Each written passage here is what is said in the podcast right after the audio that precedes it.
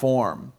And here in chapter 4, we do have some parables of Jesus, and not nearly as many parables in the Gospel of Mark as there are in the other Gospels. There are only a few of them. And chapter 4 is where most of them are. You'll, we'll run into a couple later on. A parable is a story that's told as sort of a metaphor of a, of a spiritual truth, something that someone wants to get across. Often, by telling someone a story, it's easier to make a point than to just tell them what you were trying to say. And Jesus had a specific reason why he's so often taught in parables. It wasn't because it's more interesting or it would hold their attention. Um, as we'll see in Mark chapter 4, Jesus kind of explains to the disciples why he is teaching in a parabolic way. And, uh, and that's specifically, I think, why Mark spends the time on it in chapter 4, is because this was a major way in which Jesus did teach.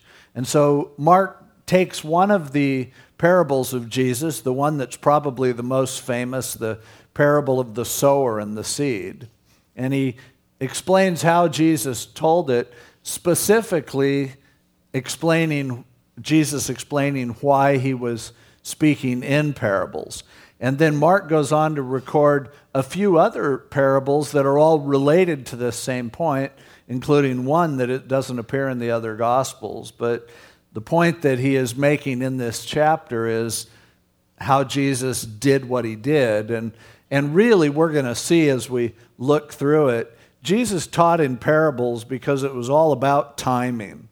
Jesus had impeccable timing. He knew how to do what he needed to do when he needed to do it in order to bring about his desired results. And as we look through this, that'll become really apparent. But let's go ahead and look at the parable of the sower first. Verse 1 tells us that Jesus was teaching by the sea, and there were so many people that Jesus got in a little boat and taught from the boat standing in the boat while people were all lined up along the seashore listening to him. And it says in verse 2 He taught them many things by parables and said to them in his teaching, Listen, behold, the sower went out to sow. Now that's a farmer planting seed, not a seamstress. And it happened as he sowed that some seed fell by the wayside. The wayside was the hard part of the dirt that hadn't been plowed around the edges. And the birds of the air came and devoured it. Some fell on stony ground, where it did not have much earth, and immediately it sprang up because it had no depth of earth. But when the sun was up, it was scorched, and because it had no root, it withered away. So some seed landed where there were rocks, and there was enough dirt there for it to sprout up. In fact, it would sprout up much quicker than it would in deep soil, but obviously then there's not enough depth of root for it to last. And he said in verse 7 some seed fell among thorns. And the thorns grew up and choked it, and it yielded no crop.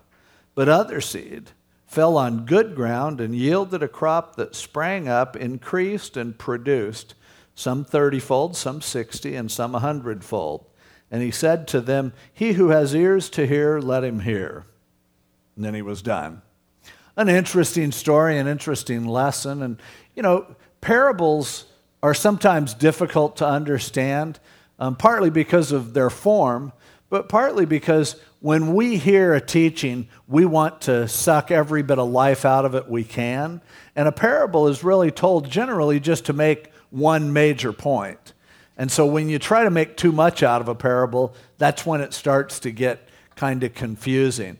Now, if you just consider this parable before Jesus gives his explanation, you look at it, and basically what he's saying is when you plant seed, there are different kinds of soil that it lands on. And the effectiveness of the planting is determined by the preparation of the soil. If the soil is good and has been prepared and plowed and, and is ready, then you end up bearing a lot of fruit. But if the soil isn't ready, then you don't see lasting fruit come about. Now, this presents an important spiritual truth, and I, I think most of us, if we just listened to that story and weren't trying too hard, we would go, oh, that makes sense. And we might be able to connect it to a lot of things within our lives. The disciples just wanted it to be handed to them. Instead of, you know how there are some people who would rather ask a question than to think?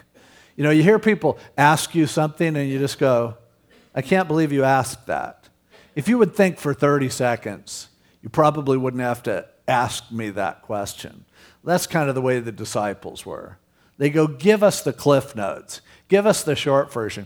Don't speak to us in parables because we'll just argue over what they mean. So they came to Jesus, and it says in verse 10 when he was alone, those around him with the twelve asked him about the parable. And he said to them, To you it has been given to know the mystery of the kingdom of God. But to those who are outside, all things come in parables, so that, and then he's quoting Isaiah 6, seeing they may see and not perceive, and hearing they may hear and not understand, lest they should turn and their sins be forgiven them. Oh, thanks, that really helps. Take what was a simple story, and now it's oh, seeing and not seeing, and hearing and not hearing, and you know, so they don't get saved. Now we really don't get it. Now we're really confused. And looking at this, it's a little disturbing. If you look at it on the surface, it almost sounds. Now, you do get the idea that he's saying, You guys who are asking me the questions, you're here, you care there are mysteries that I'm going to reveal to you about the kingdom of God, about how God does business, in other words. And, and so, you know, that's good. But he said, the reason I speak in parables is in the same way that Isaiah 6 talked about, there's this lesson that needs to take place that there are some people who aren't ready really to hear it. And, but if we read it, it almost sounds like he's saying, I give them the lesson in parables to keep them from getting saved. And that's certainly not what he's saying. Uh, back in Isaiah 6, what this is a quote from, God had called Isaiah to the ministry. And, you know, we're all familiar with, most of us remember hearing that God saying he wanted someone to represent him. And Isaiah stands up and says, Here am I, Lord, send me. And so often that's been an appeal to people to give your life for service to Christ. Here am I, send me. But when you read that whole chapter, it's kind of weird because the Lord says to Isaiah, Okay, here are you, send you. Now, I want to tell you something. You're going to say things that people don't understand. You're going to share information that they aren't ready for. And there'll be a tree that grows up, and he ties it in here in a lot of ways with the seed. There's going to be a tree that grows up, but pretty much all that's going to be left is a stump. And then that stump will deteriorate, and that becomes the holy seed. That becomes that which is ultimately going to be planted and it's going to last. So poor Isaiah is told right off the bat, yeah, you're going to do a whole lot, and, and then when you're done, nobody's going to get what you're saying. And the people who think they get it are going to end up not getting it. And all that's going to be left is this rotting stump, but then something really good is going to grow out of that. Basically, what God was telling Isaiah was don't expect immediate results. Don't expect a sudden, radical response to your message. This is going to take a lot of time. And if you tell it the way I tell you to tell it, people aren't going to get it right away. It has to soak in. It's going to have to be planted and really grow. And that is really the point of his parable as well. It ties in here. But his point here is to say, when I tell parables, there's a I have a designed reason for speaking metaphorically instead of just literally. And it's not so that people don't get saved but it's so that people will have the time for the seed to really grow and make a transforming influence on their life. And you can see as he goes through the various soils, you, you can see this more clearly. But what he is saying is, I know how to get my job done. I know how to bring people to me. I know how to bring them to salvation. And it's not by just dumping all the information on them very literally. What would have happened if Jesus had just come and at his first message, he got up, let's say he's you know, 10 years old, 11 years old, and he's starting to figure out who he is. And so he just says to people, Let me tell you, here's the deal. I'm going to explain the whole thing. I came here as a man, but I was really virgin born. I'm actually God. And now I've come to earth miraculously to fulfill all the scriptures. Uh, ultimately, they're going to kill me. I'm going to have to die, but my blood will pay for everybody's sins. And then I'll rise from the dead and I'll go floating up into the air. And it'll be a couple thousand years. And then I'm going to come back and I'm going to set up my kingdom. They would go, uh oh, this kid's got some serious problems. And, and no one would hear that and say, oh. And and so, as a result, he takes his time and he gives people what they're ready to handle. He's teaching them some spiritual lessons and then ultimately allowing that to have its work. In the same way that, well, you remember when Jesus, he said a little too much at one point, and he had a reason for doing it, but he got up in front of a large crowd of people and he said, Something I need to tell you. Unless you eat my body and drink my blood, you can't have any part in me. If you want me, you have to eat me and drink me, you know. And it had the effect that he expected it to have. Almost everyone left. Now, the people who were left, a handful of disciples, he goes, Okay, now you're the ones that I know are hanging with me. Is it because, and you'd think, yeah, the disciples understood. Oh, he was speaking metaphorically. He's referring to the sacrifice of his body and his blood, and later we'll have communion where we memorialize that. It's not real body and real blood, it's just crackers and juice. And, you know, no, this doesn't bother us at all. No, they were as bothered as anyone else. But when he said, Aren't you guys going to split too? And Peter said, Where else would we go? You have the words of eternal life. And so he ends up with this core of people who, at least at that point, trusted him enough that when he said something weird, they still didn't leave. And it took time to establish that kind of a relationship. Now, often we think if we share the gospel with someone, we've got to get all the information in there. And so we sit there and share with someone who's never heard about Jesus, and we give them everything beginning to end. Yeah, the earth was created in six days, and it's only this old, and all this happened, and the rapture, and this and that, and we throw all that on them, and they're like, whoa, what is this? And generally, that's not an effective way to share the gospel with someone for the first time, to give them an entire systematic theology.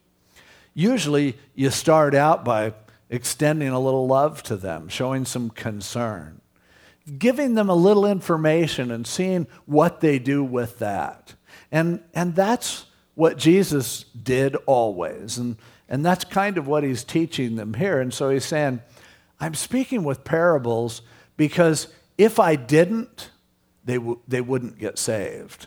If I just dumped it all on them, it would actually get in the way of them getting saved. So I'm doling it out a little at a time. And now he begins to explain the parable more in details. And by the way, as we will see, this parable isn't just about people getting saved. There's very little in the Bible that acts like the big thing is just to get people saved. Because the big thing is to get people into a relationship with God that will last for eternity. It's not just how to get them to pray a little prayer. It's not, and so this parable that we often think of as being sharing the gospel, it's, that's really not what it's about. It has that application. But really, as we will see, he says the seed in the parable is the Word of God. Now, the Word of God, yes, you share the Word of God and people enter into a relationship with God, but really it's not from getting the whole Bible. But for all of us, for the rest of our lives, the Word of God is being planted in our hearts. We're learning. That's how we grow. And so, really, what Jesus is talking about here is a principle that applies to each of us, to all of us, for the rest of our lives. So, he explains Don't you understand this parable? How then will you understand all the parables? He goes, You guys don't get it. But let me explain one in detail. You'll see how this thing works. The sower sows the word. And these are the ones by the wayside, where the word is sown, when they hear, Satan comes immediately and takes away the word that was sown in their hearts. He goes, Sometimes you hear the word and it just goes right over your head. It makes no impact on you at all. Somebody goes, Hey, how was church Sunday? Great. Oh, what did he talk about? Uh, oh, a lot of. I, I remember there was one funny story about, you know, but you, you just don't know. It doesn't sink in. Now, that's, I'm not saying that as a bad thing. Sometimes it happens. Sometimes you're just, uh, sometimes I read the Bible and I'll spend, you know, 45 minutes reading the Bible and then I'll, what did I just read? I have no idea. Even there are times when I'm reading the Bible out loud to Anne and, uh, and I'm just reading the scriptures and, and she's listening and then she'll go, what did that last verse mean? And I'll go, which, which one? Let me, let me read it again. I have no idea. I, I lost my, I was already off later in the day somewhere. And sometimes the word is this way. Now, that's not to say there's a problem with the word. That's to say that sometimes there are places in our lives that haven't been plowed, that are just hard. Satan takes advantage of those places. It happens to all of us. He goes on to say, These likewise are the ones sown on stony ground, who, when they hear the word, immediately receive it with gladness, and they have no root in themselves, and so endure only for a time. Afterward, when tribulation or persecution arises for the word's sake, immediately they stumble. The second kind of soil, the stony ground, responds really quickly. If you take a seed and throw it on some rocky ground where there's some rocks where water can really pass through, a little bit of soil, it'll sprout up really quickly. But so often it sprouts up and then it gets just blown away right away whenever times get difficult because the roots haven't sunk in. And sometimes that's the way the word is with us. We read it and immediately it's like, man, a, a light flashed on and I, my whole life is going to change right now. This is it. I'll have people sometimes after I teach a Bible study and go, What you said today has changed my life. Everything's going to be different. And I often say, Come and tell me 10 years from now that what I said that day changed your life. That'll show that your life has been changed. People can be moved emotionally, or suddenly you see the word and, oh, yeah, and you get all excited about it. There's nothing wrong with that. But that's not how lasting, healthy fruit comes about. See, the Christian life is not a sprint, Christian life is a marathon. It's hanging in there and lasting that really matters. Now, so often we give a lot of attention to the sprinters because that's really exciting.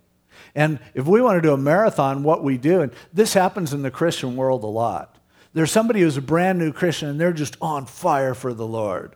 And we go, yeah, that's what we need is to have that kind of on fire example. And so we take some celebrity who just accepted the Lord and put them up in the front, and everybody's all excited. Six months later, they're all burned out. So then we push them out of the way and we find somebody else on fire to put up front.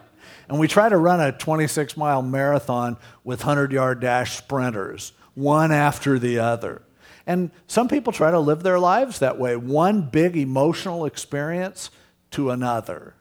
And there are some churches that you go there and you feel like, man, our church is so dead. Because these people are screaming, yelling, jumping up and down. They're so pumped. And, and sometimes as a pastor, you see that, you hear more of an emotional response, and you go, man, we ought to be this way. This is really cool. But if you give it time, you realize that sometimes the people who are experiencing the Lord in a most lasting way aren't the ones who are yelling and screaming and jumping around about it. And you come, the older you get, you start to appreciate people who have just walked consistently with the Lord for a long time. Now, we all want to be like that brand new on fire person. But really, what God does generally is to work in someone's life. And, and I would encourage you to find people who you know in the church, Find people who you know who have walked with God for years and they've been through trials and testings and things have been difficult and no one ever puts them up on the stage. No one ever, you know, gives them glory, but they're just consistently walking with Jesus through tough times and through good times and and and there's a reality there that will last. And what he is saying is sometimes the word will cause a flash in the pan, but that flash in the pan doesn't really cut it. I know for so many years working with kids, there were some kids when they were in high school that were so on fire for the Lord.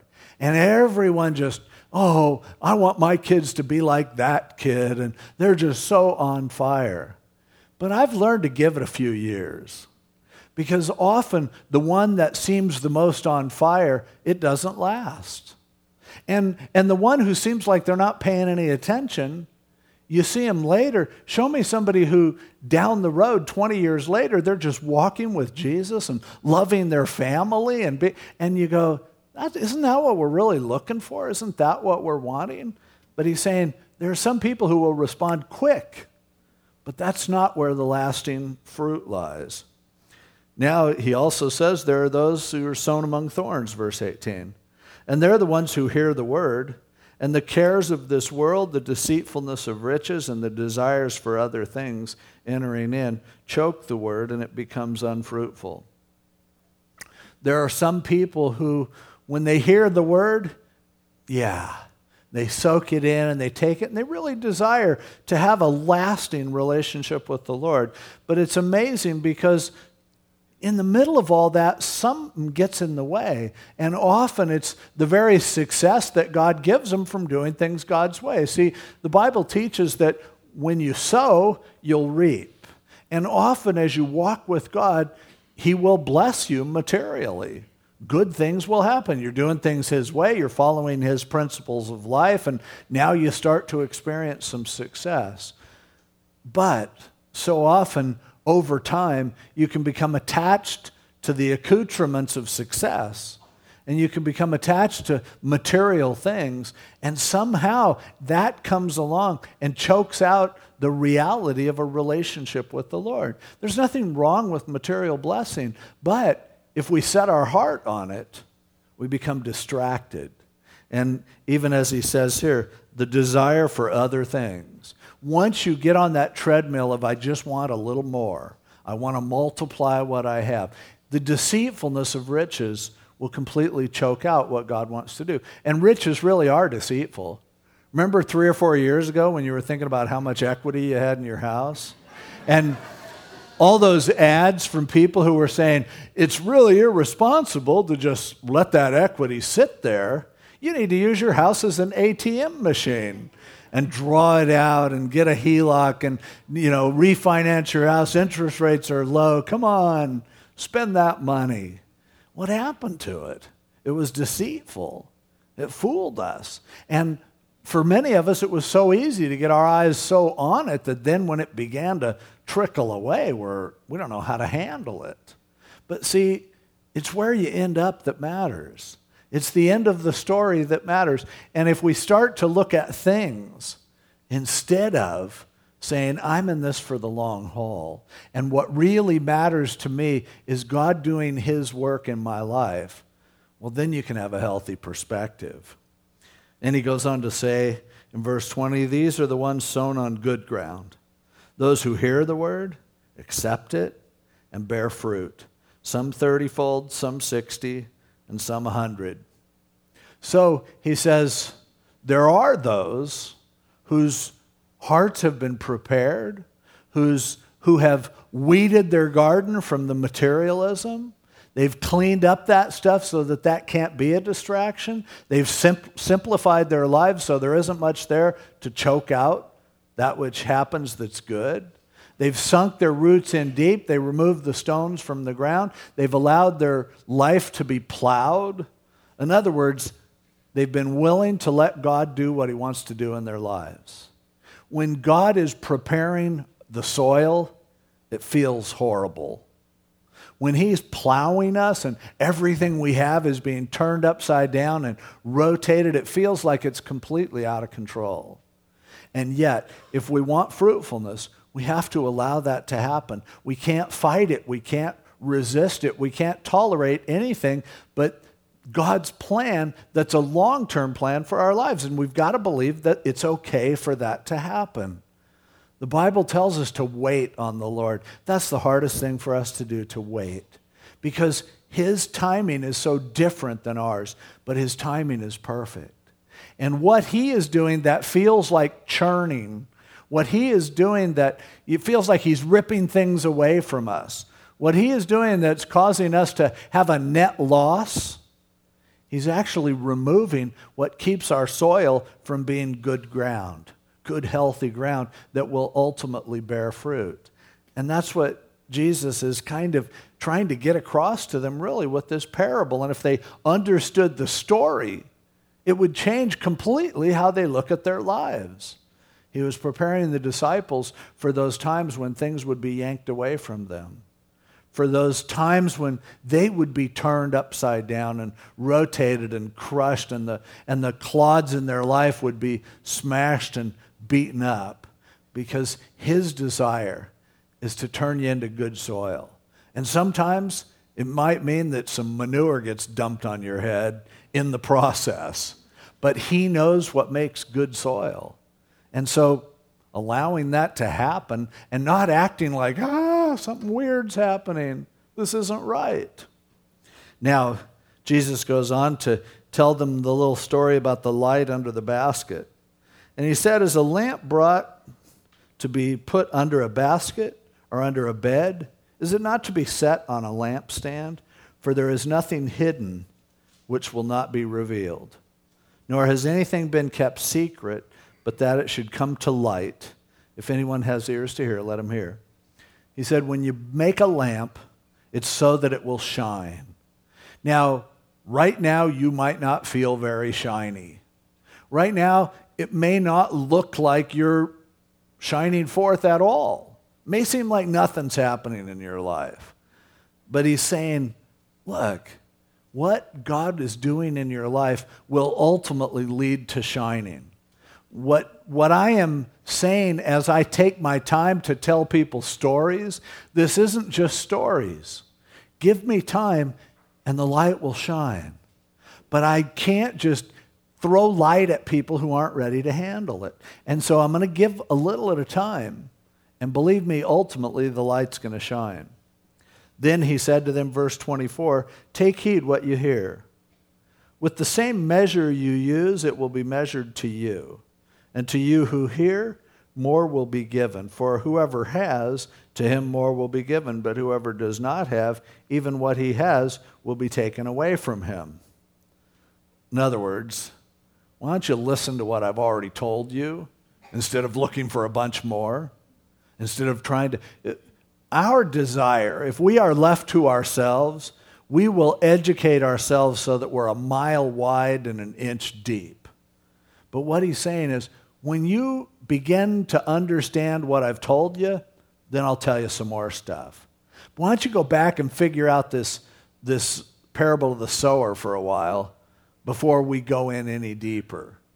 You need to dig down. This needs to become a part of your life.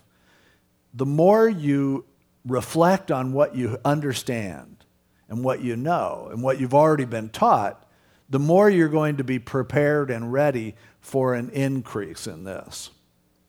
Then he says in verse 26 the kingdom of God, the way God does things, is as if a man should scatter seed on the ground and should sleep by night and rise by day, goes through his normal life, and the seed should sprout and grow. He himself doesn't know how.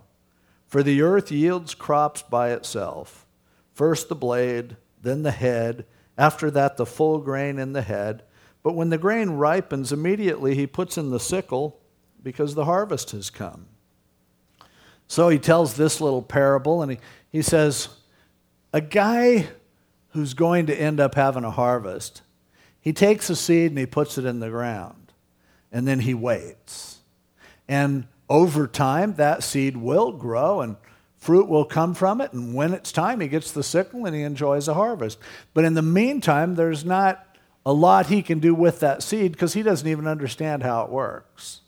And again, in the context, the idea is you know what? You may not understand the process, you may not know what God is doing, but trust him enough that you do what you do know to do, and then let him do what he does. And ultimately, a harvest will be there. Be patient. Wait on him. Trust a process that you don't understand. How in the world can bad things happening in my life do good for me? I don't know, but I know that it does. I've hung in there long enough to see that happen. And so rather than extract the problem, I want to let it sit. I want to let it germinate. I want to let the process begin. You know, when you're a kid, you get excited about planting a seed and you stick a seed in the ground and you go out the next day. Unlike this farmer who goes to bed and gets up, goes to bed and gets up. You go out and it's like, I don't see anything yet. I don't think it's working. And you might even dig it up and make sure the seed's still there because you're going, oh, maybe somebody took it. You dig it up and check on it every day, faithfully checking on it. It'll never grow if you do that. And a lot of times we're that way in our own walk with God. We're so analytical, we're so concerned that it's not what it ought to be, and things are happening in our lives and we don't understand them.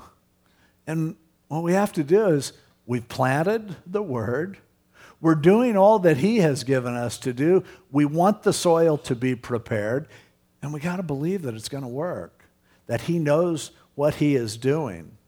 And that's what he's saying here. And then the harvest will come when that happens. And then he tells another parable, again related to this. To what shall we liken the kingdom of God, or with what parable shall we picture it? It is like a mustard seed, which, when it is sown on the ground, it's smaller than all the seeds on the earth. But when it is sown, it grows up and becomes greater than all herbs and shoots out large branches so that the birds of the air may nest under its shade. Now, there are people who have written volumes on what does it mean that the birds of the air are resting in its shade. It's a parable. Don't worry about the birds in the air. The point is hey, you plant a little tiny mustard seed and a big old mustard bush can come out.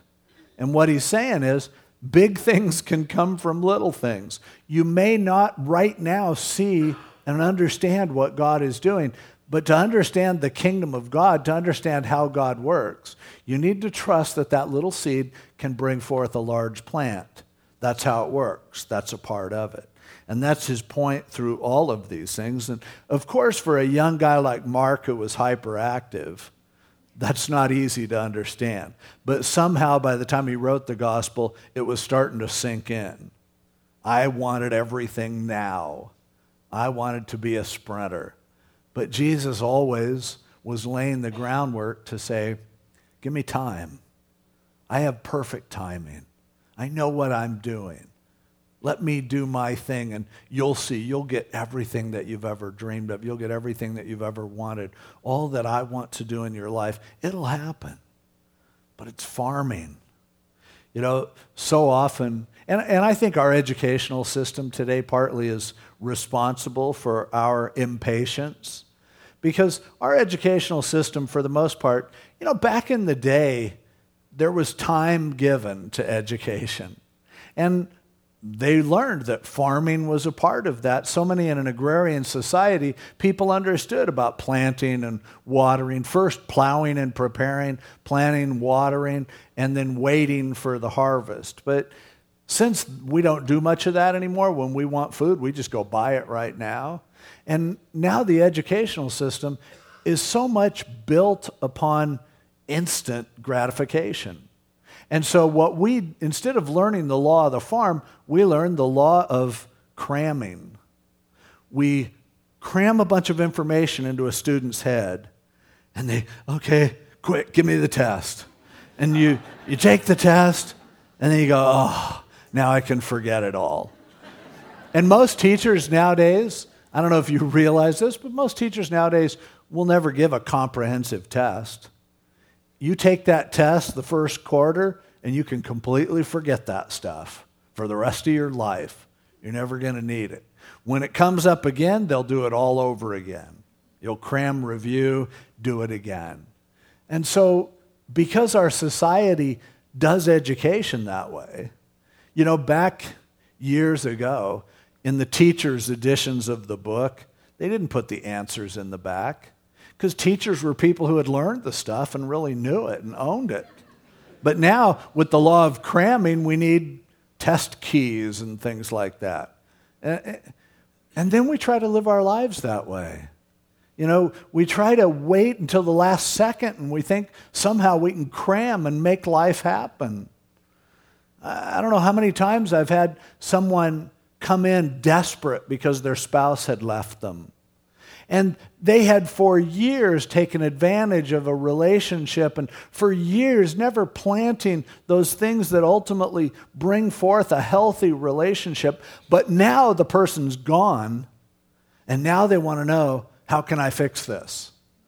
Dave, if you call them and get us together, I'm sure everything will be fine. You can't cram relationship. You can't cram anything that's worth anything. There's no shortcut to spiritual health and growth. There's no shortcut to heaven. This is a long road that we're on. And like anything that's beneficial, it takes real investment. It takes being willing to wait. It takes paying the price for success. And you might have been able to ace your way through school by cramming, but everything that matters in life, it takes time. And you only find this out, like in a relationship, when you learn that there are times when you invest in a relationship and you don't see immediate results. Seems like it's not working. And you just think, I don't know, this doesn't work. I need to find something else. I need another solution. But you look at people who have invested in each other's lives for a long period of time, and you go, look at that. They've grown so comfortable with each other. They seem to love each other more and accept each other more than ever before. And many of you are in those kinds of relationships, and you know what it costs to get you there. You know how many times you almost quit. You felt like giving up. And yet you hang in there, and look what you got.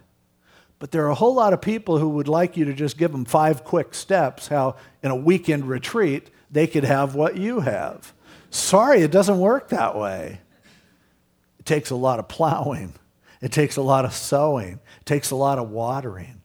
But the reaping will happen if you'll hang in there. And if we don't understand that, we will never have a healthy relationship with another person nor will we ever have a healthy relationship with the Lord. And we won't bear the lasting fruit that He wants us to bear. Jesus, then in verse 33, it says, With many such parables he spoke the word to them as they were able to hear it. But without a parable, he didn't speak to them. And when they were alone, he explained all things to his disciples. Guys who were really into it, he went a little deeper. But he only gave them what they could bear. God does that for us too. Is that okay? Are we willing to ask Him to help us, but at the same time realize we're probably not going to ace the test? We're probably not going to have all the answers, that we're in this for the long haul? We're just not ready for a lot of the things that we want right now. We couldn't handle them if He gave them to us. And He so patiently and lovingly takes His time with us. But if you're going through the plowing, it doesn't feel like there's a purpose. But there's a purpose. There's a payoff. Harvest will come.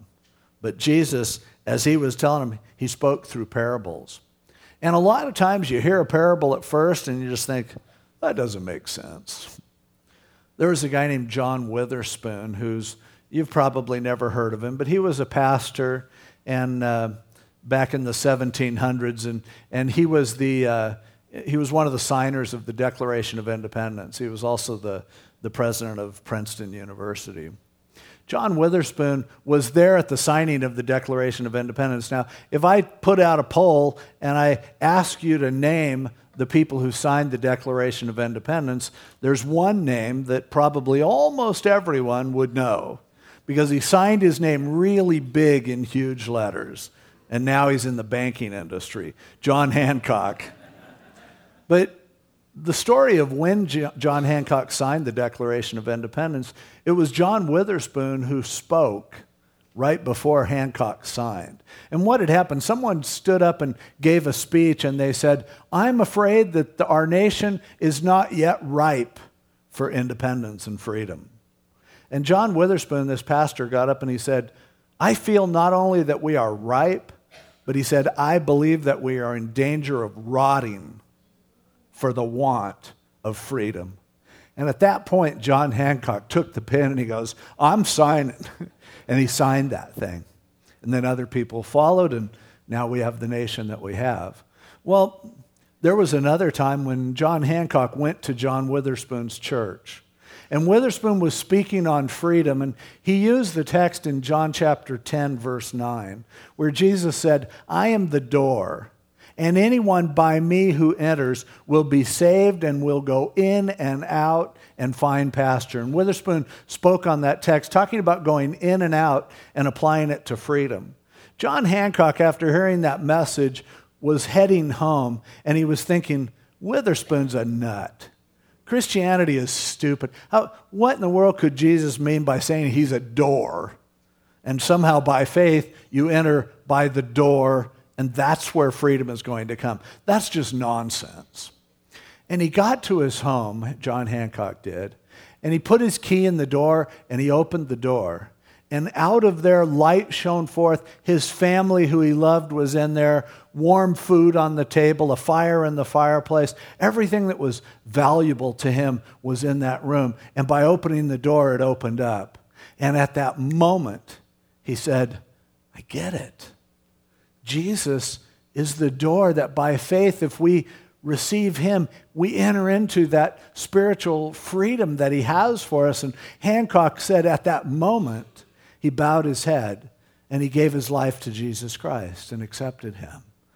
Parables work that way. You hear them at first and you go, dumb story. Why don't you tell me something substantial? But when that story becomes a part of your life, you start to see the reality at some point. It opens the door, and God knows that.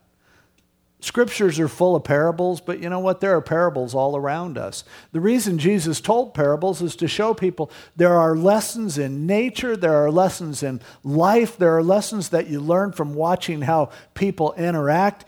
If you'll open your eyes to what you see, you're going to make spiritual connections to these things, and it will help your heart to be prepared to enter into true relationship and thus ultimately to bear fruit. But it's going to take time. Now, the chapter ends, and it would seem to be disconnected, but it's put in beautifully at this point. After he finished preaching, he took off in the boat. They went out onto the Sea of Galilee, and a huge storm came up. The storm was tossing the boat around, water was coming in, and the disciples said, We're perishing. Jesus was sleeping in the back of the boat with his head on a pillow. And the disciples were freaking out, thinking they were going to die. And as they, it says that they said, Teacher, why don't you care that we are perishing? Sounds like us in our prayers sometimes. Then he arose and rebuked the wind and said to the sea, Peace be still. And the wind ceased, and there was a great calm. But he said to them, Why are you so fearful? How is it that you have no faith? And they feared exceedingly, said to one another, Who can this be that even the wind and the sea obey him? See, they saw the circumstance. They knew if water keeps coming in the boat, we die. But they didn't understand something greater was happening. They didn't understand that sometimes it seems like Jesus is ignoring us. Sometimes he's in the back of the boat with his head on a pillow, and we want him to understand this is an emergency. But you know, the real lesson is if it seems like he's in the back of the boat sleeping, just curl up next to him. This must be the time to rest because he knows what he's doing. And if it seems like nothing's happening in your life right now, you're spinning your wheels, you're not getting anywhere, don't grab him and go, Master, Master, please, we're perishing. go, cool. Doesn't seem like he's doing anything. I guess it's time for me to rest too. Be still and know that I am God. We must wait on the Lord. Those who wait upon the Lord, Isaiah said, will, re- will renew their strength, mount up with wings as eagles, run and not be weary, walk and not faint. But we need to learn to wait. We need to learn to be in a boat that's being tossed around and go, cool, this is great. He doesn't think it's an emergency. It must not be. It's a roller coaster ride. And that's life. And, and that's the lesson that we get here from chapter 4. You know, ultimately, God knows how to prepare our lives, and He knows how to plant seed into our lives. And sometimes it doesn't work. It's okay. He has lots more seed, He has lots more word. But ultimately, let Him do what He is wanting to do, and you will see fruit come about. You will see success and results, and everything will be worth it look for the parables around us and realize the rhythms of life and how things work and understand it all works out. It's not, nothing is ever worth panicking like people think it is. Our current economic situation, I mean, I think one good thing comes from, well, there are a few good things that come from it. For one thing, you got congressmen actually working on the weekends. and they're so busy all pretending like they understand the economics of our country, that they're not spending other money right now, so that's a good thing. But people are starting to go, oh no, we could go under. Jesus is sleeping in the back of the boat, going, don't worry, play your games, try to solve your problems, but I'm going to work it out. It'll be fine. Whatever happens in our country economically, in our nation economically, I'm really not worried about it because my hand is in, my life is in His hands, and my hand is in His hand. And He's always taken care of us. You're always going to be surrounded by chicken little trying to tell you the sky is falling. Have some faith. Take your time. God's timing is impeccable. He knows what He's doing. He's on the throne. He's really, really good. He loves you really, really a lot. It's going to be okay. But this is farming, not testing. So it's going to take time. Let's pray.